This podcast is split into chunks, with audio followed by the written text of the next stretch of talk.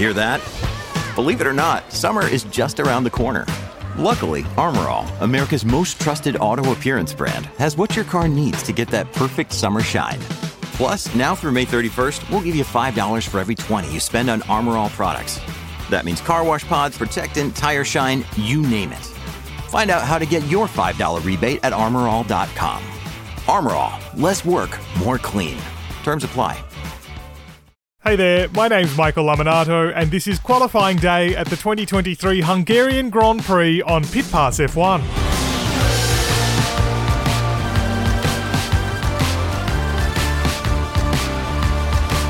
Pit Pass F1 is brought to you by Evergreen Podcasts, and on today's episode, Lewis Hamilton breaks his 20 month pole drought, taking his 104th top qualifying spot just three thousandths of a second ahead of Max Verstappen. Hamilton has dominated the Hungaroring through his career, but Verstappen's lack of pace in his chronically unbalanced Red Bull racing car still came as a shock. With so few setup changes allowed under Parc Ferme conditions, there's now a real question about the team's odds of breaking the record for most consecutive victories with its 12th straight win. And McLaren had another excellent Saturday result, with Lando Norris leading Oscar Piastri in third and fourth on the grid. If there are any shenanigans between the 2021 title rivals out front, the Papaya team will be well placed to finally collect another double podium finish after a narrow miss last time out in Silverstone.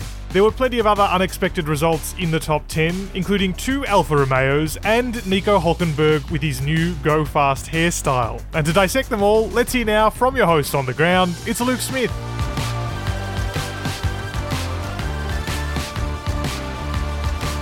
In a season that has become all too predictable at times, the Hungaroring produced one of the most thrilling qualifyings in recent F1 memory, as Lewis Hamilton pulled off a shock pole position for Mercedes, denying Max Verstappen by a mere three thousandths of a second at the end of Q3. The shocks didn't stop there, as McLaren locked out the second row of the grid, Alfa Romeo got a car inside the top 5, Carlos Sainz dropped out in Q2, and George Russell, last year's pole sitter for Mercedes, didn't even make it out of Q1. My name is Luke Smith, senior writer for The Athletic, and I'm bringing you the latest daily update following qualifying for the Hungarian Grand Prix in Budapest. The day really did belong to Lewis Hamilton. He might be an eight time winner of the Hungarian Grand Prix, an eight time pole sitter as well, going into Saturday, but few would realistically have expected him to be in the fight for pole position today. It had been a pretty difficult weekend so far for Hamilton and Mercedes. He was pretty open about the struggles he had through practice on Friday, talking about the limitations of the Mercedes W14 car. We know that's been a story throughout this season, but after the update package that arrived two races ago, it felt like they had turned a corner, only to then be struggling again. Some overnight changes did put Hamilton in a much happier window, allowing him to top FP3 earlier in the afternoon before then going on to take his 104th pole position of his Formula One career, extending his all time record tally. The alternative tyre allocation rules meant the times got quicker and quicker throughout qualifying as drivers used hards in Q1, mediums in Q2, and finally got the chance to bolt on a set of soft tyres for Q3. Many of the drivers said it was quite nice seeing their delta always be negative, gaining so much time, but it did all come to a very familiar finish, the drivers ultimately running those final laps in Q3 on the soft tyres, two sets at their disposal. Hamilton sat a tenth of a second off the provisional pole sitter, Verstappen, after the initial runs in Q3, but he knew that he had some gains to make. After qualifying, he said that he knew he was lacking at turns 2, 4, and 11 with his final lap. Hamilton said he felt like he didn't even breathe on the entire lap, holding his breath the whole way around and then going full send, particularly through turn 11, which he was asking Verstappen if he was able to take flat out. He gave his all and managed to snatch pole position away, as Verstappen failed to improve on his final lap, meaning P1 belonged to Lewis Hamilton. Hamilton called the result epic and said it felt just as good as his first pole position, given the struggles Mercedes have faced and gone through with the W14 car and the work that it has done to turn things around. But what about his chances of following pole 104 with win 104 tomorrow? Well, Mercedes has traditionally been better over the race distances than in qualifying trim through much of this season, which should give Hamilton and the team some optimism going into Sunday. But Hamilton did say the race simulations by Red Bull in FP2 on Friday were, I quote, extraordinary. Toto Wolff added that Mercedes had to be realistic about its chances of victory, given the strength of the Red Bull car in Verstappen's hands.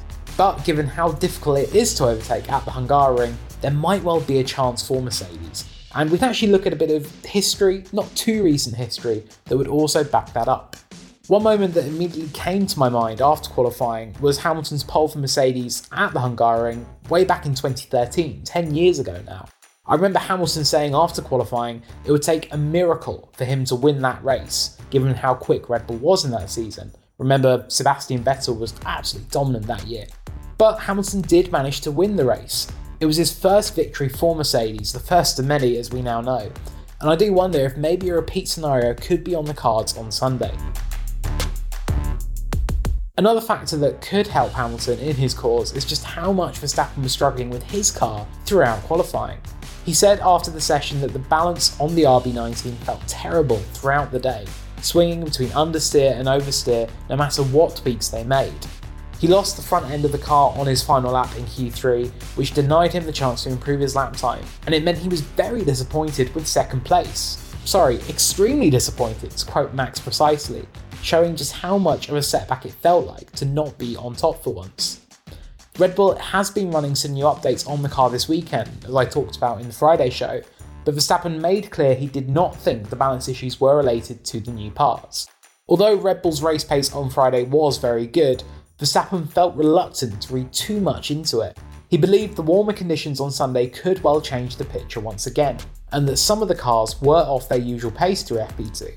We also know that the alternative tyre allocation did impact running, maybe clouding the picture a little bit more from how things actually are looking between the teams. Verstappen also noted the usual race pace strength of the Mercedes car and the challenge of overtaking in Hungary that could make his pursuit of what would be a record breaking 12th win in a row for Red Bull all the more difficult. One other thing to consider up front tomorrow is whether we might see a revival of the spicy fights between Lewis Hamilton and Max Verstappen that were so frequent in F1 just a couple of years ago.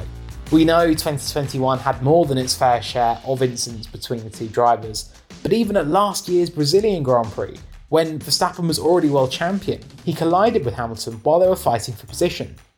So, could we see it happen again at the front tomorrow? The two of them starting on the front row together, going down to that very narrow turn one.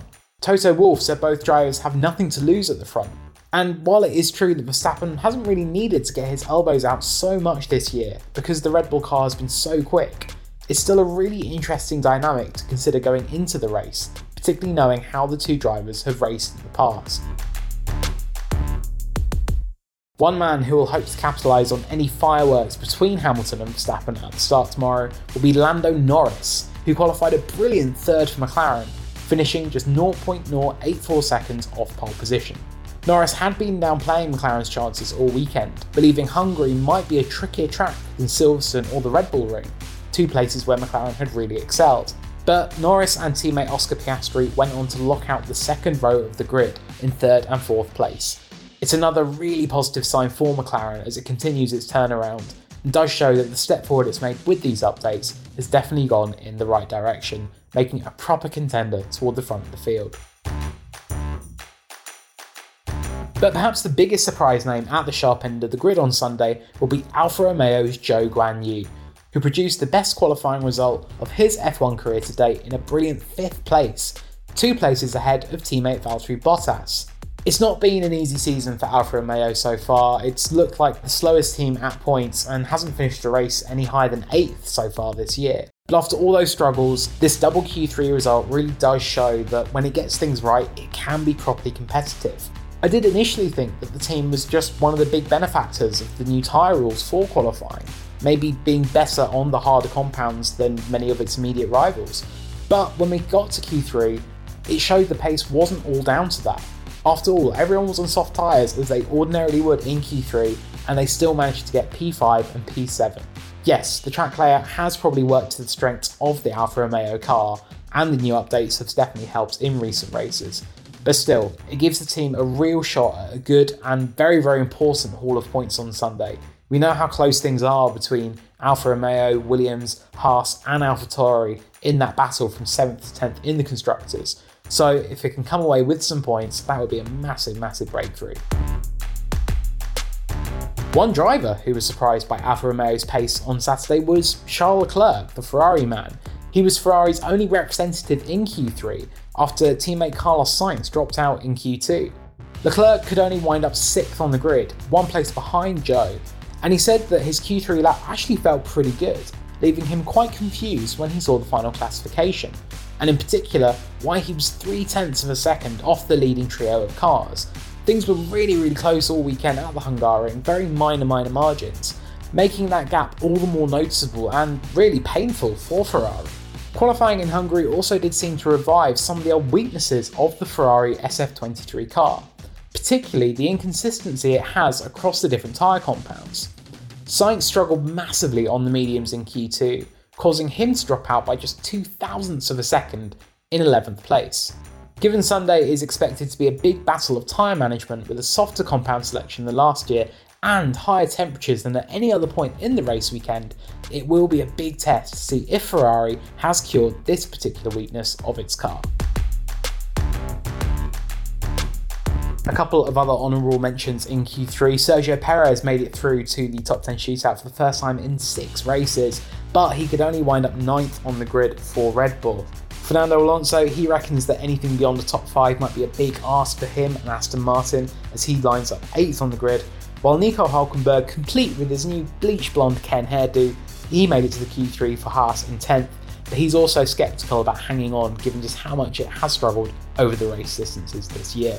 And one man we have somehow got, what, more than 11 minutes into this podcast without mentioning so far is Daniel Ricciardo. He's been the talk of the F1 world all week, but he finally got the chance to put the chips down and show some of the old Daniel magic in qualifying on Saturday. Ricciardo managed to wring everything he could out of the AlphaTauri car to get up to 13th place on the grid.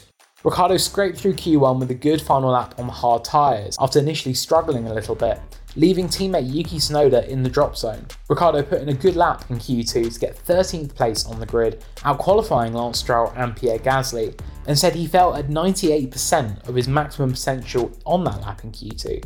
A little room for improvement, obviously, but still a good step forward from where he was in practice.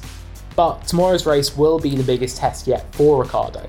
It's a 70 lap race distance, and he's only completed, what, 8 9 laps in a row so far in the AlphaTauri car. But he said he is treating it more as a learning exercise, getting that good long distance under his belt, working out more of the good and the bad of the car, particularly on high fuel, low fuel, and managing the tyres, that should put him in better stead for the rest of the season.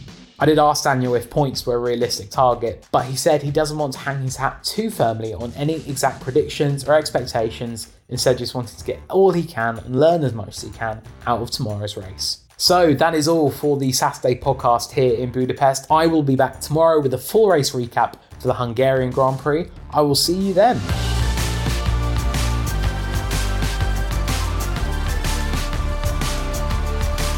Thanks very much to Luke, and I can't wait to see how this one pans out on Sunday. It should be a real thriller. Make sure you don't miss an update from the Hungarian Grand Prix paddock by subscribing to Pit Pass F1 wherever you get your favourite podcasts. And you can visit us at pitpassmotorsports.com. While you're there, check out the new Pit Pass Motorsports blog, powered by Podium Life, featuring racing articles and motorsport industry news. You can also keep up to date with goings on between episodes by following Luke on social media. Just check the links in the show description. My name's Michael Lamonato. Pit Pass F1 is an evergreen podcast.